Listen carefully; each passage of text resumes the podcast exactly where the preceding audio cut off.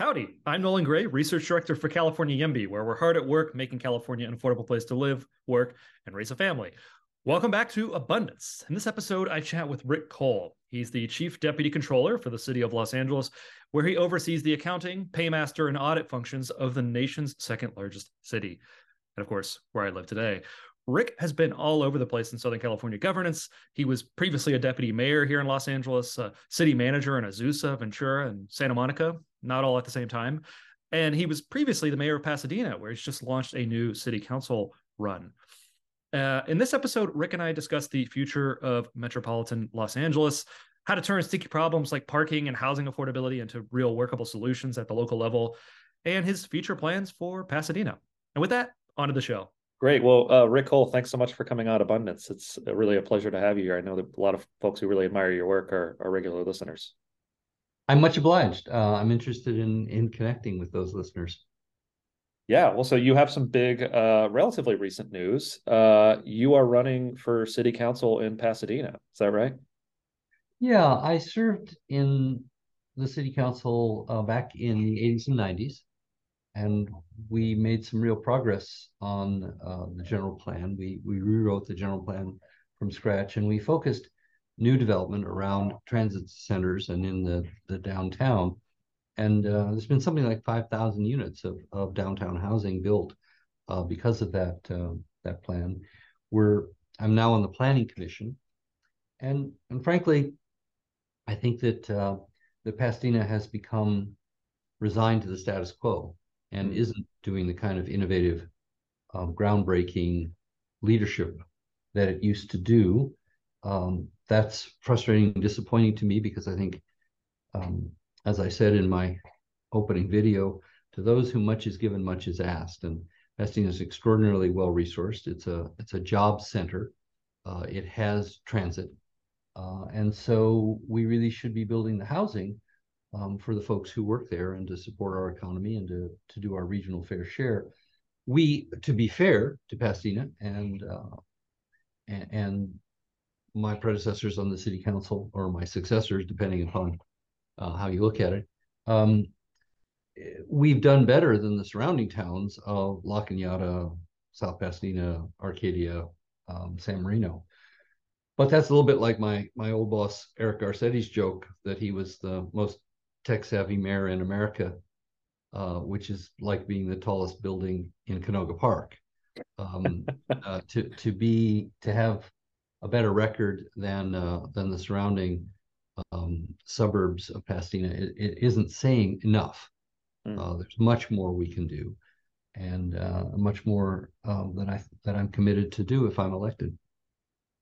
Well, and and I mean, of course, you're running to get back on the the council, but as as you suggested, you were on the council in the 80s and 90s, and uh, Pasadena did do some very innovative stuff. I mean, an issue that's very near and dear to my heart is the parking benefits districts. And, mm-hmm. you know, I think for maybe folks of my generation, Pasadena has always been downtown Pasadena has always been somewhat a very posh outdoor, almost outdoor mall, right? Very, very mm-hmm. nice place. But, you know, I mean, as you know, downtown Pasadena went through some hard times and there was a real larger generational project of turning that around. And I think the experience that you all have had with parking demand management is kind of a model for other jurisdictions. Do you want to talk a little bit about that?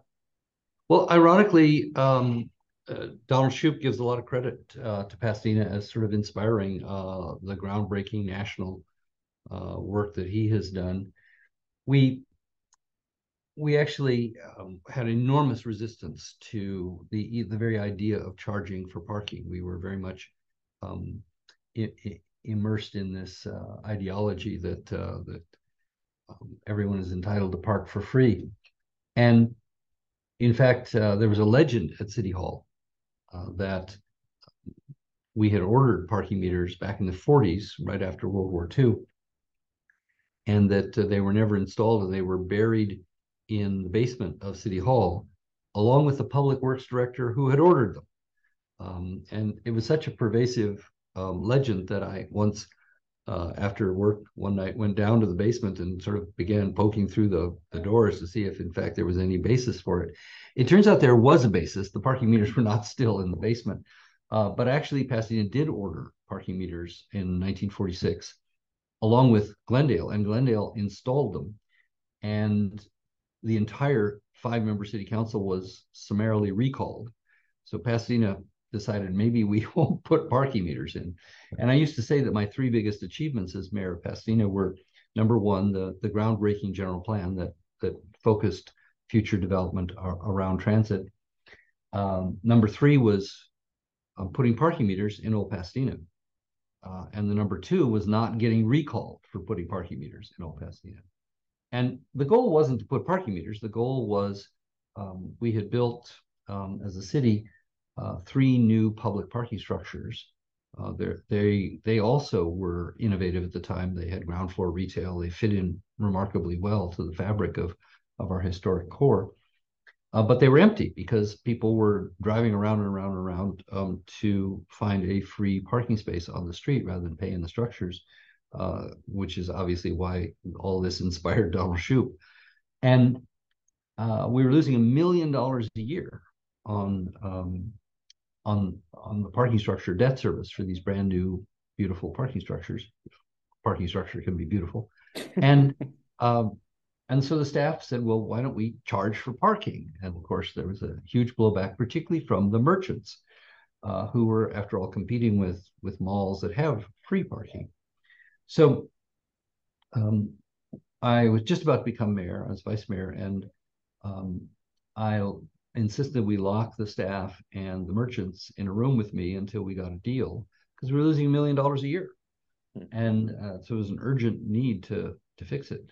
So after a couple of hours of getting nowhere, uh, I made the suggestion that we, um, if we charge for parking, that 100% of the parking revenue from the meters would go to the district, to the merchants uh, who had organized the business improvement district, and that uh, the money would go for um, streetscape improvements uh, to beautify the area over time, uh, they would go to increased um, street cleaning because, like every place else in the city, we were uh, sweeping the streets once a week, whereas the crowds in Old Pasadena were beginning to to need much more attention.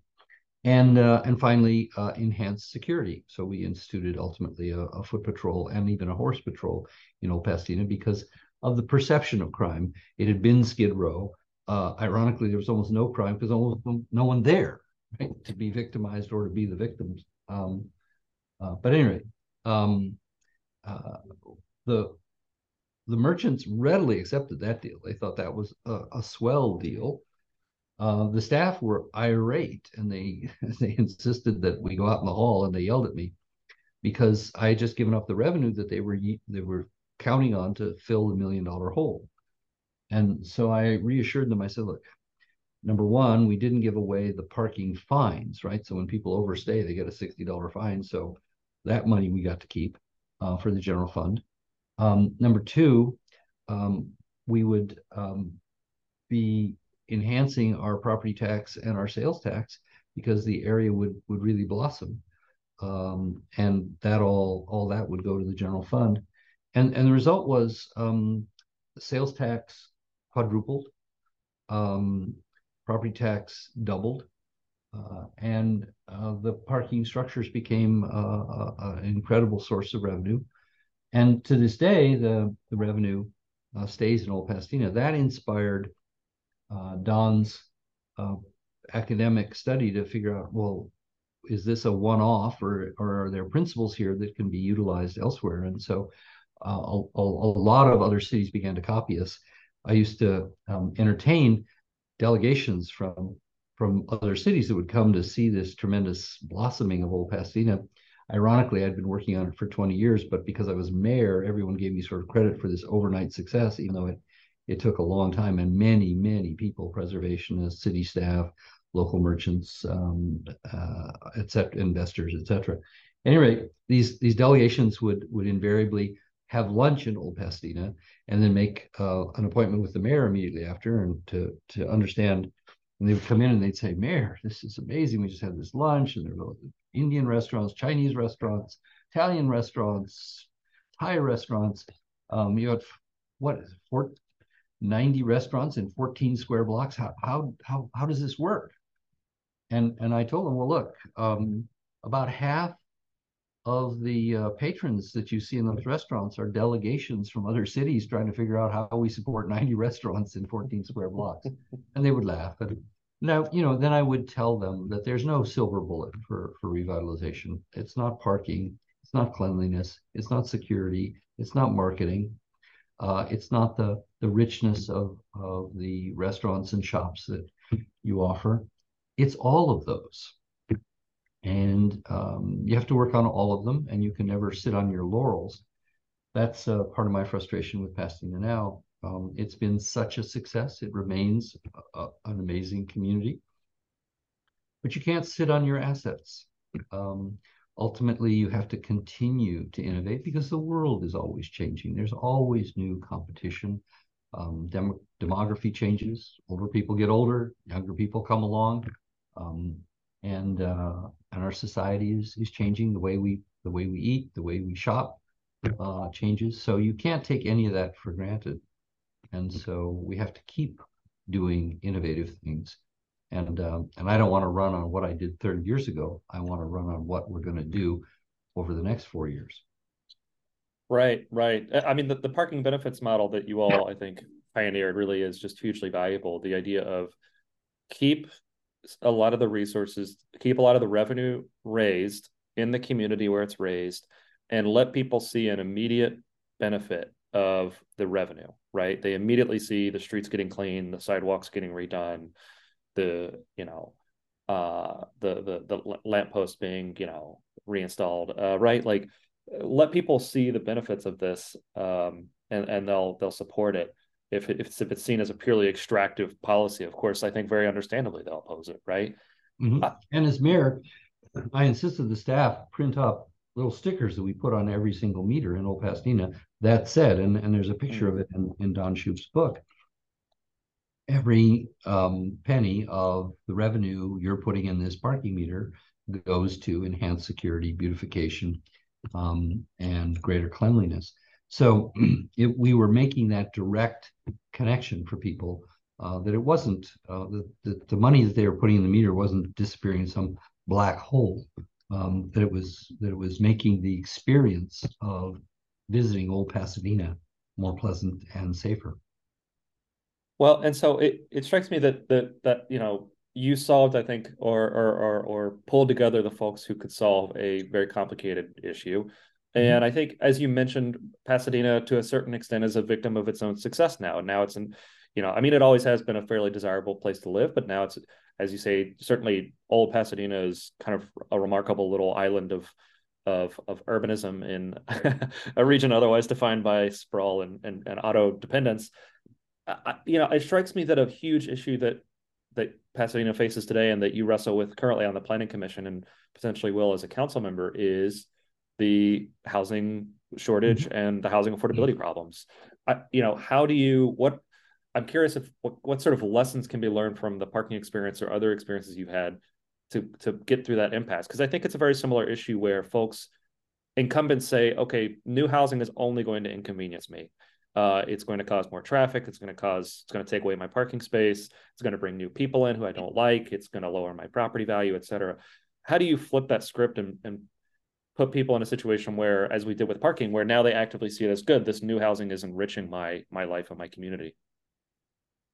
Well, everyone's always looking for a way to educate people to their viewpoint, and it turns out that that's, um, particularly in these polarized times, um, a, a, very challenging path, and and maybe even um, a condescending one, right? Mm-hmm. Of like, I have the answer, and let me explain to you why you're wrong and I'm right my experience on housing in particular, but on issues broader than housing, is you need to get people um, in dialogue. Hmm. And excuse me, got a little bit of a cough.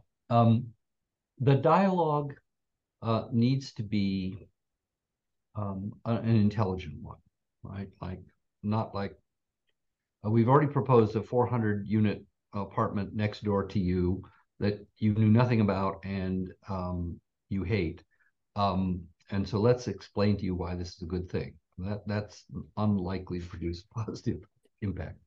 But if before that, which is the way we do we should do planning in Southern California.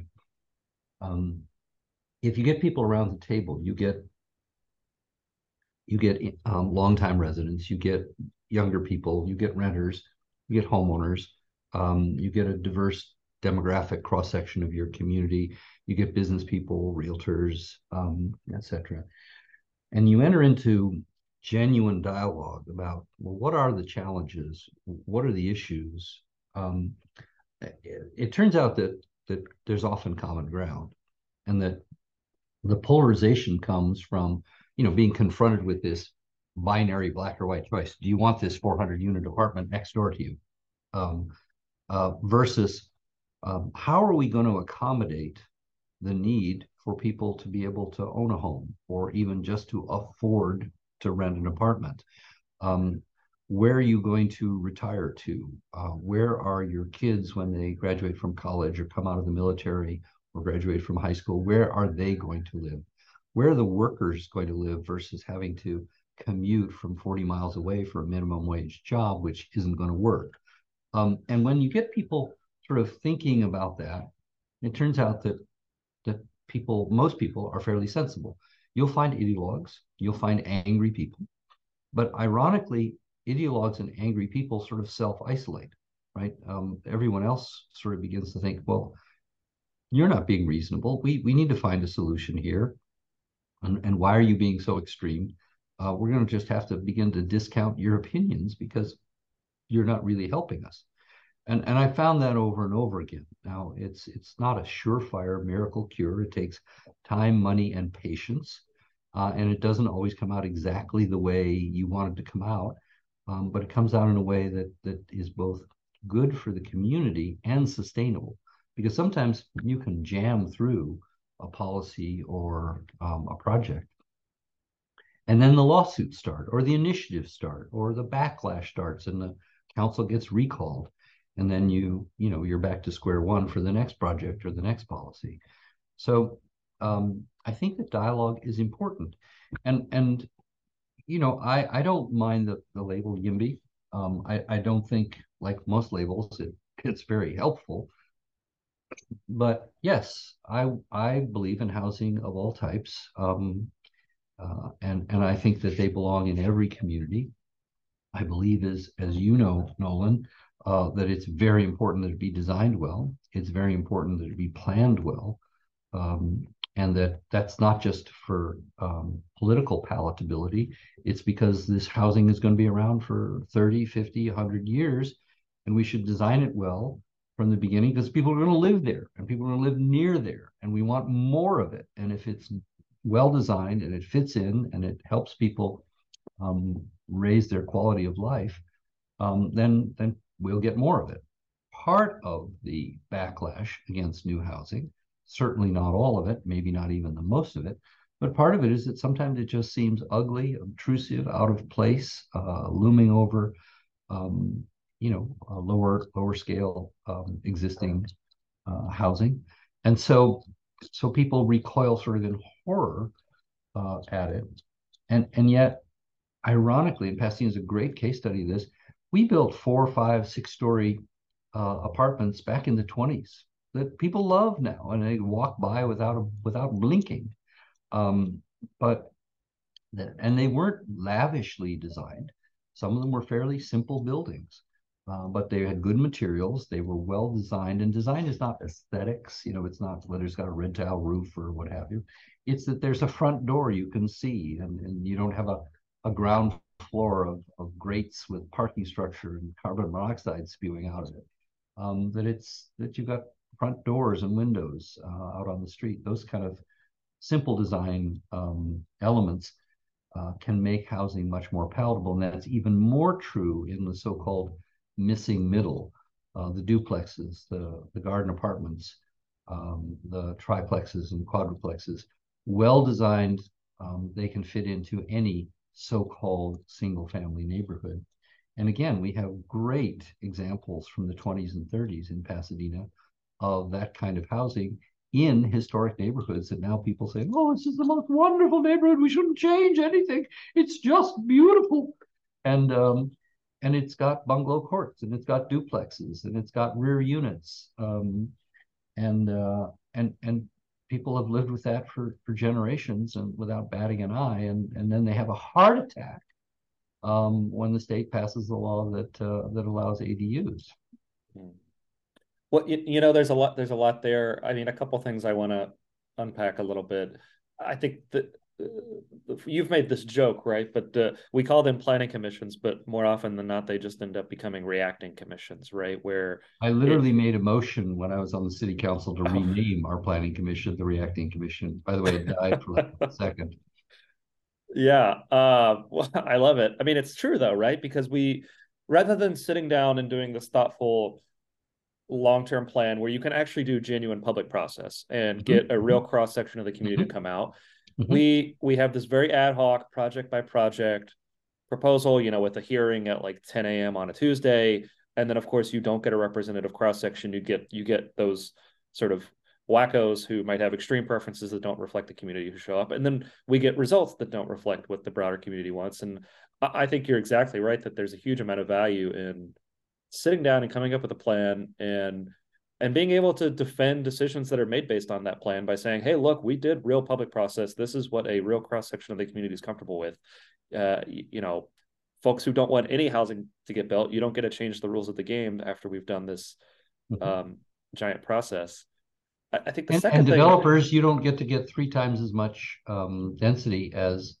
as we originally um, agreed to. There might be some, you know, allowances for things like density bonuses for affordability, things like that. But but you have a coherent plan and you stick to it. And by the way, that will reduce the cost of housing because a a significant cost of of market rate and affordable housing, in fact, even more so affordable housing, um, deed restricted affordable housing um, in the legal definition is just how long it takes to go through the process yeah. Uh, and how uncertain the process is and how sloppy the process is where where at the last minute some some major new requirement can be uh, inserted that you didn't budget for didn't plan for and now you suddenly got to pay for and finance which may set the project back kill the project um, etc. So um, it's the you should have very high standards and very simple process,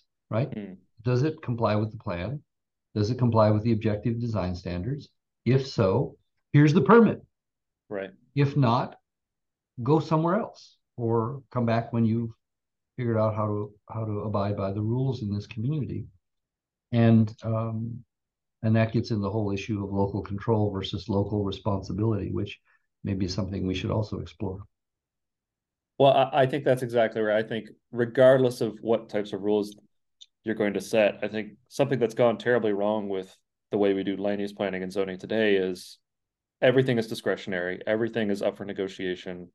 It's often unclear what you can and can't build. And I, I think from the public, I mean, obviously this is a problem for building housing at scale but it's also i think this lowers public trust in the process if they see things 100%. getting built that that they had thought were illegal uh, you know i might my personal views might be that we should allow more but it, if it happens through this discretionary negotiated process it, it starts to look like corruption and i think people understandably have concerns about it I also want to say, you know, I know you're reluctant to use labels, but I would say if anybody's a YIMBY, you're a YIMBY, Rick. I mean, you are, as we were talking about before the phone call, uh, for the recording started, you're moving into an ADU in your own backyard. So you you literally said yes in my backyard, right? Listen, um, this is complicated, maybe TMI for your listeners, but it's it's my former backyard. Um, yeah. It's now my ex-wife's backyard, and uh, graciously, um, she's allowed me to build um, an ADU there. Um, so we'll kind of have a family compound for for us and our three children. Um, and and yes, uh, by the way, there are back units uh, that date from the 20s on our block in a, mm. one of Pasadena's first historic neighborhoods. We are not one of the wealthy historic neighborhoods. The the bungalows in our neighborhood were built for working um, and middle class people back in the the teens and 20s, and and the front house is was, is one of those 1912 um, bungalows, and um, and I'll be in the back, and and uh, my my uh, my unit's 800 square feet, plenty of room for me, and um, and and I, I actually uh, believe in walking the walk, uh, both in terms of policy, but also um, in a, having a walkable neighborhood. Um, and uh, we have transit nearby. Uh, I can bike. Uh, Pasadena needs to do a better job on making biking safety citywide. Um, at our current pace, we're going to implement our bike plan in 25 years. That's far too long. But um, that you know, we we have to. It, it's if we preach and don't practice, um, it's going to be very very unlikely that we'll get people to follow. Right. Well, I, I think we're all watching that with great excitement, and of course, Pasadena is is certainly a place where there's a lot of opportunity. I think to to bring more people in and let people, uh, you know, experience all the great things that Pasadena has to offer. I, I want to talk about uh, uh, L.A. So you've been, of course, working closely with the new uh, controller. Um, you know, as an Angelino, uh, it strikes me, of course, that, uh, your boss's election is one of the few bright spots. It, it seems like the city faces so many incredible headwinds. I mean, we had the the the scandal with the former uh, speaker of the council uh, making you know repugnant mm-hmm. remarks, um, population loss in the city. It seems like there's a malaise sort of hanging over Los Angeles, and you're someone who's been involved in LA for a long time. I'm wondering, you know, what what is the path forward for for Los Angeles? Can Los Angeles be governed? Is it just too big and too uh you know power is too divided? What what's it going to take to fix Los Angeles? You have 30 seconds. well, let me fall back for a moment on uh, on what Pope Francis says. He said, if you look at history, there is really very little uh, basis to be optimistic in the sense that that everything will turn out okay because history shows that oftentimes things don't turn out okay. But he said, it, if you give an equally fair reading of history, there is always a basis for hope. That, in fact, uh, sometimes even at the darkest hour, um, people stand up and and make things happen and and and and are able to forge progress. Uh, in fact, I've, i just had a book recommended to me, Paradise Built on Hell, uh, about cities that have come back from devastating earthquakes or war um, and, and rebuilt and, um, and, and, ended up thriving. So uh, I'm not optimistic about uh, Los Angeles for all the reasons you've um, articulated, but I'm very hopeful. Uh, I think that the Olympics provide um, a, a great opportunity, and I've had a chance to address that in a couple of recent forums. I am not, having lived through the, the 1984 Olympics and having um, studied the 1932 Olympics here in Los Angeles, um, I'm, I'm not one of those boosters that that looks on on the Olympics with rose-colored glasses. It's a a, a corporate-driven, multi-billion-dollar circus that that camps out in your town for two weeks and then goes away. But what we do have is an opportunity, since the world is coming for the World Cup in 26 and, and um, the Olympics and Paralympics in 2028, we, we have um, the opportunity to make Los Angeles what we want it to look like to the world. Uh, and that doesn't mean um, uh, sending the, the homeless folks off to Lancaster for two weeks or um, locking down the city with a militarized occupying army. It means um, community placemaking um, in in local neighborhoods. It means accelerating some of the things that are going slowly, like building bike infrastructure uh, throughout the region. Uh, it means completing some of these major infrastructure projects, um, like uh, the transit system that we're continuing to build out. Um, but it also means uh, just kind of um, taking a breath and looking around and saying, how can we clean up um, the, the messes uh, that we have? Uh, a third of our people rent burdened. Um, uh, many people no longer being able to afford to live within 20 miles of, of their work. Uh, you can't fix all that in five years, but why not? Why not do everything we can to be able to show a more a greener, uh, more sustainable, more resilient, more equitable city uh, when the world comes and and and then have that as the legacy of of the Olympics. That that should be the legacy. It shouldn't be that we are more famous on the world stage or or that uh, you know corporate sponsors made a whole bunch of money. Um, we we should have uh, a genuine legacy. So uh, I hope Mayor Bass is extraordinarily successful at sort of capturing uh, this moment. Um, I I think her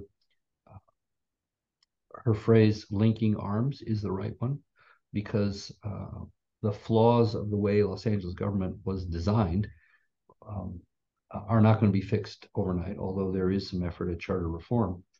But the people, the, the reformers a hundred years ago who wrote the government for Los Angeles, they were not trying to make a government that worked. They were trying to make a government that wouldn't be corrupt. And ironically, we've now reached the bottom of the barrel in which by distributing power evenly instead of giving some people accountability, um, uh, it's possible for people to take advantage of that and to be corrupt. Um, the, the the structure didn't fix that problem of of human weakness. Mm-hmm. We have two council members who've one who's just come out of jail um, after a brief sentence, and one who's going to jail for a long sentence.